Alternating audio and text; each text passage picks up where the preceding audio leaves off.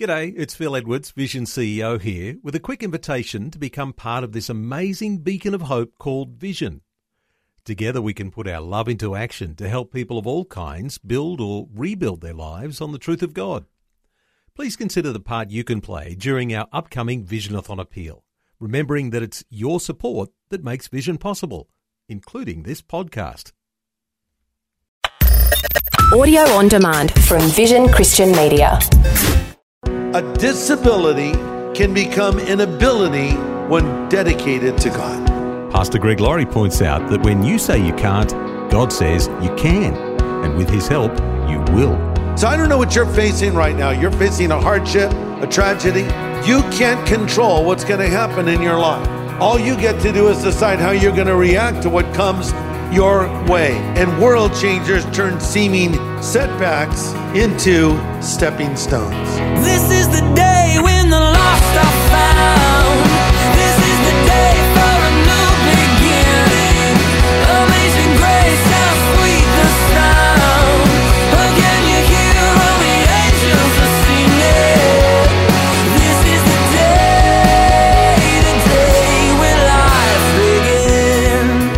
Changers. That's the name of our current series here on A New Beginning.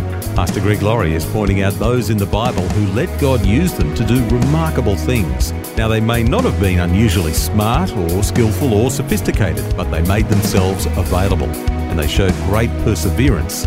God used them in remarkable ways. We're learning how we can make ourselves available for that kind of world changing service to God, too. Now, we've considered Abraham. Today, we consider his wife, Sarah.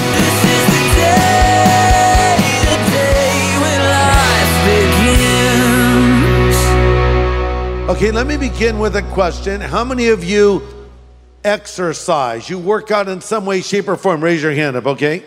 How many of you like to exercise? You actually enjoy it. You, you love a good workout. Okay, I don't understand you people at all. You know, I thought about going to the gym the other day, but I, I had a donut and I got over it. So that was, um, but you know, I've tried lifting weights. The problem is they're heavy. No, but seriously, you know, it's a good thing to go to the gym, but if you don't do anything when you're there, it's not all that helpful. I mean, if you go to the gym and sit around, you know, on the exercise ball, use it as a pillow, that's not going to help you much. You need to go and work out. You need to do cardio. You need to do weights or whatever it is to get stronger because, as they say, no pain, no gain. And I think that can be true in our spiritual life as well. We have to go through times of testing to build us up spiritually. And that's what I want to talk about in this message uh, the test of a world changer. And that brings me right away to point number one testings and trials are God's gym where we are broken down to be built up. Again, testings and trials, they're like God's gym where we are to be broken down so we can be built up. Let me explain. To build muscle, you must break down muscle. The same is true of faith. Faith is not given to us as a trophy to put in a display case. It's not given to us as something we just stand back and admire. Faith is given to us to use, to put into action. And if you want your faith to get stronger, you will go through times of testing. Let's look at a few verses together here in Hebrews 11, talking about the heroes of faith. Hebrews 11, verse 36 to 39 says this, and I'm reading from the New Living Translation. They were tortured, refusing to turn from God in order to be set free. They placed their hope in a better life after the resurrection. Some were jeered at, and their backs were cut open with whips. Others were chained in prisons. Some died by stoning. Some were sawed in half, and others were killed with a sword. Some went about wearing skins of sheep and goats, destitute and oppressed and mistreated. They were too good for this world, wandering over deserts and mountains, hiding in caves and holes in the ground. All these people earned a good reputation because of their faith, yet none of them received all that God had promised. We'll stop there. These heroes of the faith really were world changers. Their faith grew stronger through experience. Now, let me take a uh, quick poll. How many of you want to be a world changer? Raise up your hand. Okay, now listen. When you say you want to be a world changer, you are in effect also praying, Lord, send me trials. So some of you are saying, Can I retract that last statement? No, but listen, trials are a part of the Christian life. If you want to be a world changer, you're going to be tested. James 1 says, When all kinds of trials and temptations crowd into your lives, my brothers, don't treat them as intruders, but treat them as friends. Realize they've come to test your faith and to produce in you a quality of endurance. And let that process go on until that endurance is fully developed and you will become men and women of mature character, men and women of integrity with no weak spots. Well, I want to look for a few moments at Abraham's wife, Sarah, because she too makes it into the very exclusive hall of faith. Look at Hebrews 11, verse 11. It was by faith that even Sarah was able to have a child, though she was barren and was too old. She believed that God would keep his promise. So a whole nation came from this one man who was as good as dead. A nation with so many people that are like the stars in the sky and the sand on the seashore. There's no way to count them. We'll stop there. Now, I have to be honest with you. I find it amazing that Sarah, of all people, made the Heroes Hall of Faith because she didn't seem to have a lot of faith. When God came to Abraham and Sarah and told them they were going to have a child, they balked at it because she was, after all, 65 years old. And Abraham was 75. But uh, Sarah thought, well, I don't know if this is going to happen. So maybe God needs a little bit of help. Thinking she would be unable to conceive a child, she said to Abraham, Why don't you go and marry my maid Hagar and, have a child with her? Abraham reacted a little too quickly and went, I'm all in. And next thing you know, sure enough, Hagar is conceived and a child is born, and the boy is named Ishmael. And, and Abraham doted on the boy, and immediately Sarah becomes jealous and she's angry at Hagar and she's angry at her husband, which brings me to point number two. When unbelief tries to solve a problem, it creates a bigger problem. Again, when unbelief tries to solve a problem, it creates a bigger problem. Listen, God wants to do His will in His way in His timing. God does not want us to do His will in our own way. God does not need our manipulation. God does not need us to bring His will about. He will do it in His way and in His time. And sometimes we rush out ahead of the Lord thinking He needs a little help. Now, let me say a few words to you who are single. How many of you are single? You're not married. Raise up your hand. Raise up your hand. Okay, look around. Just look around. Okay. Don't look too long, though. Then it gets weird. Okay, so you're single. And you're wondering, where is that person that God has for me? Where's that guy? Where's that girl? Maybe you're a young girl and you're saying, Lord, I, I'm ready to get married. I've waited for so long. Where is that man? I'm already 19. What's going on? so you get impatient. And you say, I don't really like the guys in church.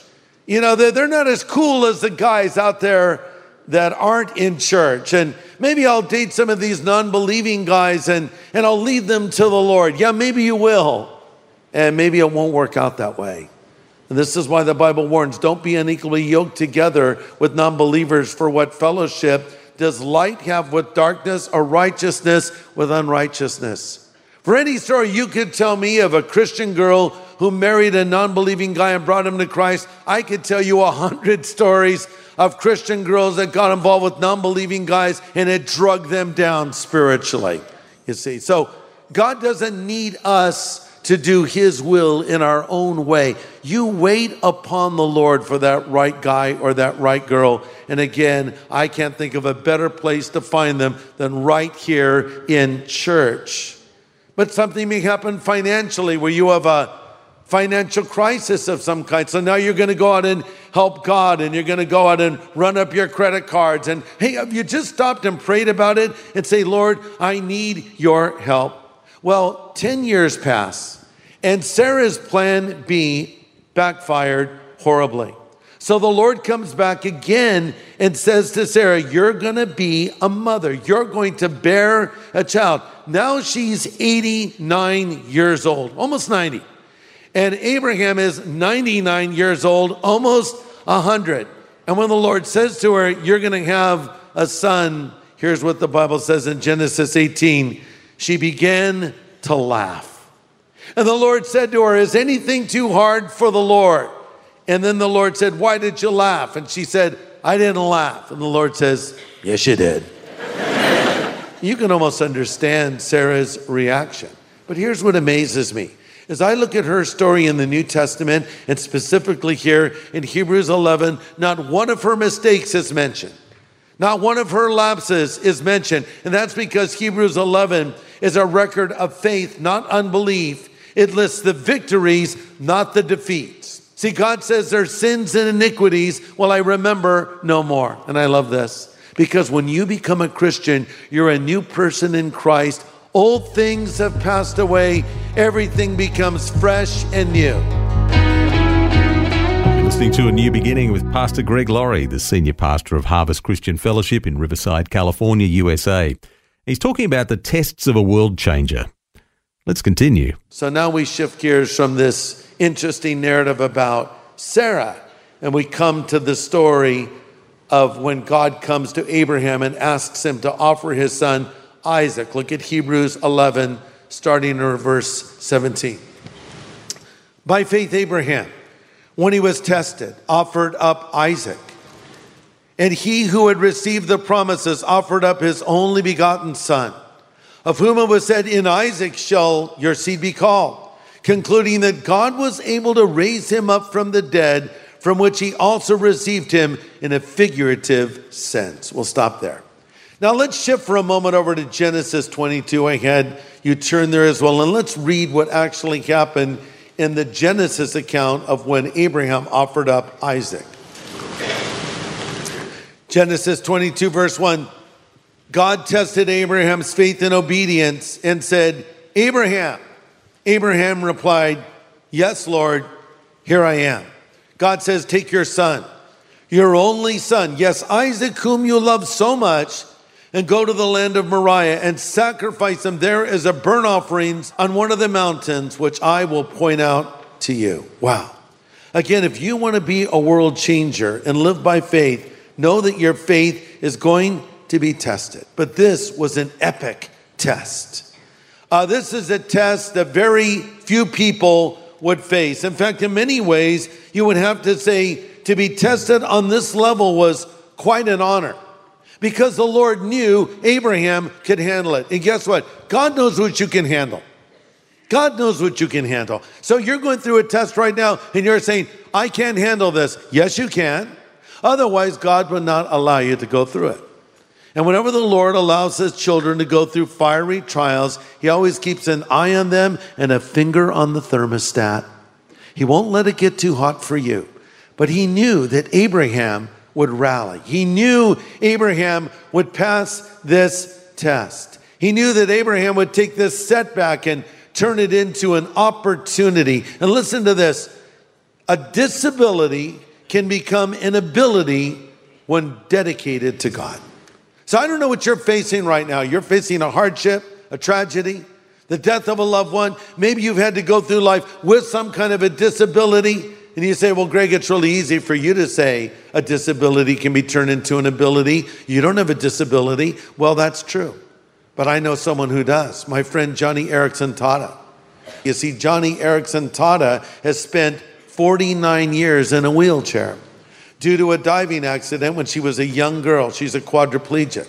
But she said, I'm going to take this horrible tragedy and I'm going to use it to show people that God can help them in the worst moments of their lives. And she's traveled around the world and inspired countless people. And then there's my friend uh, Nick Vujicic. You've met him before, born without limbs.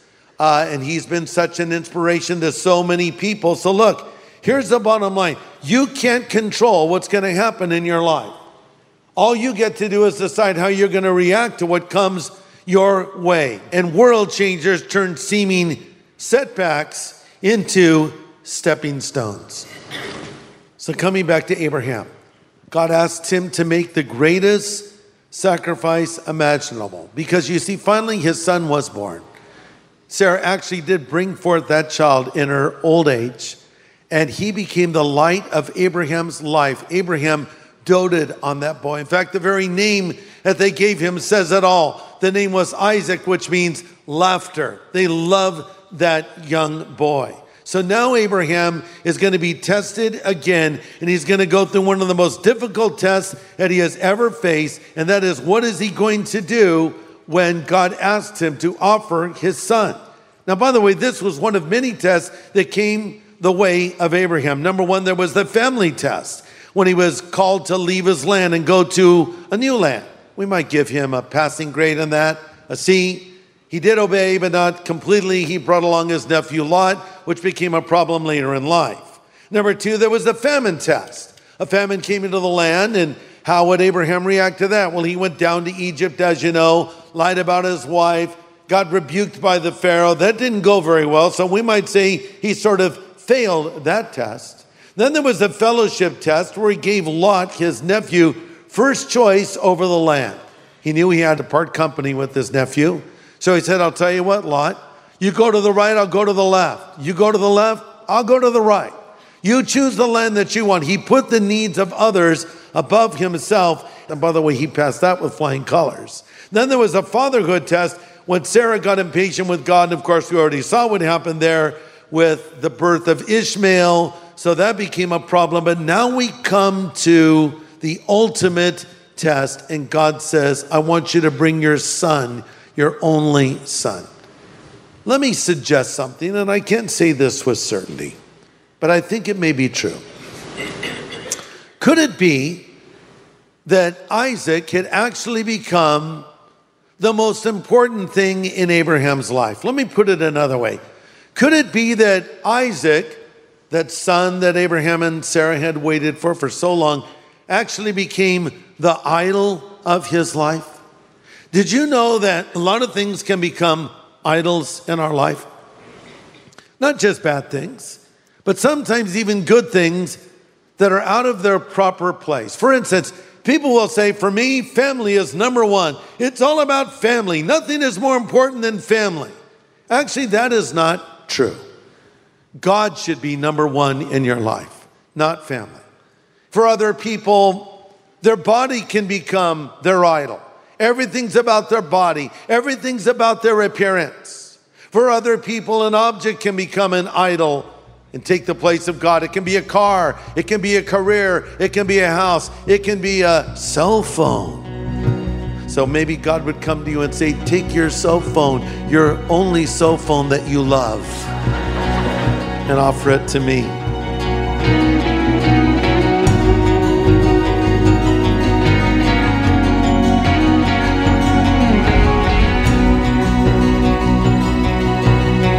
Pastor Greg Laurie with some insight today on the faith of Abraham and the example set for us by his wife Sarah.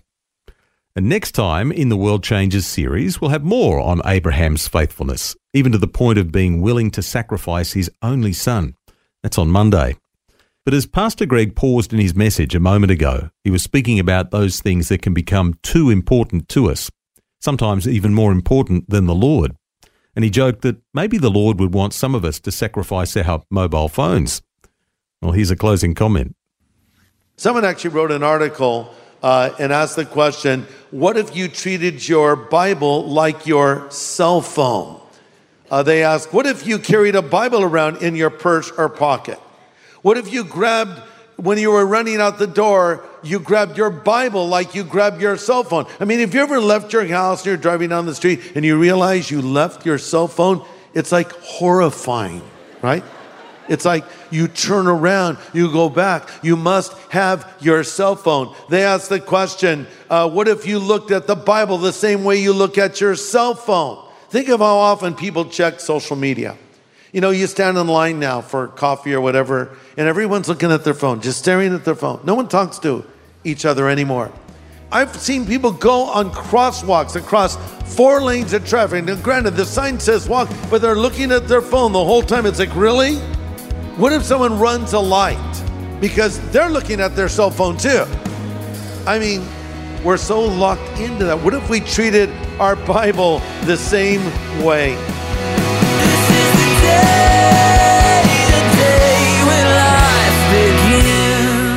If you'd like a copy of Pastor Greg's full message from today, it is available on CD from Vision Christian Store. Search The Test of a World Changer at visionstore.org.au or call 1 800 00 50 11.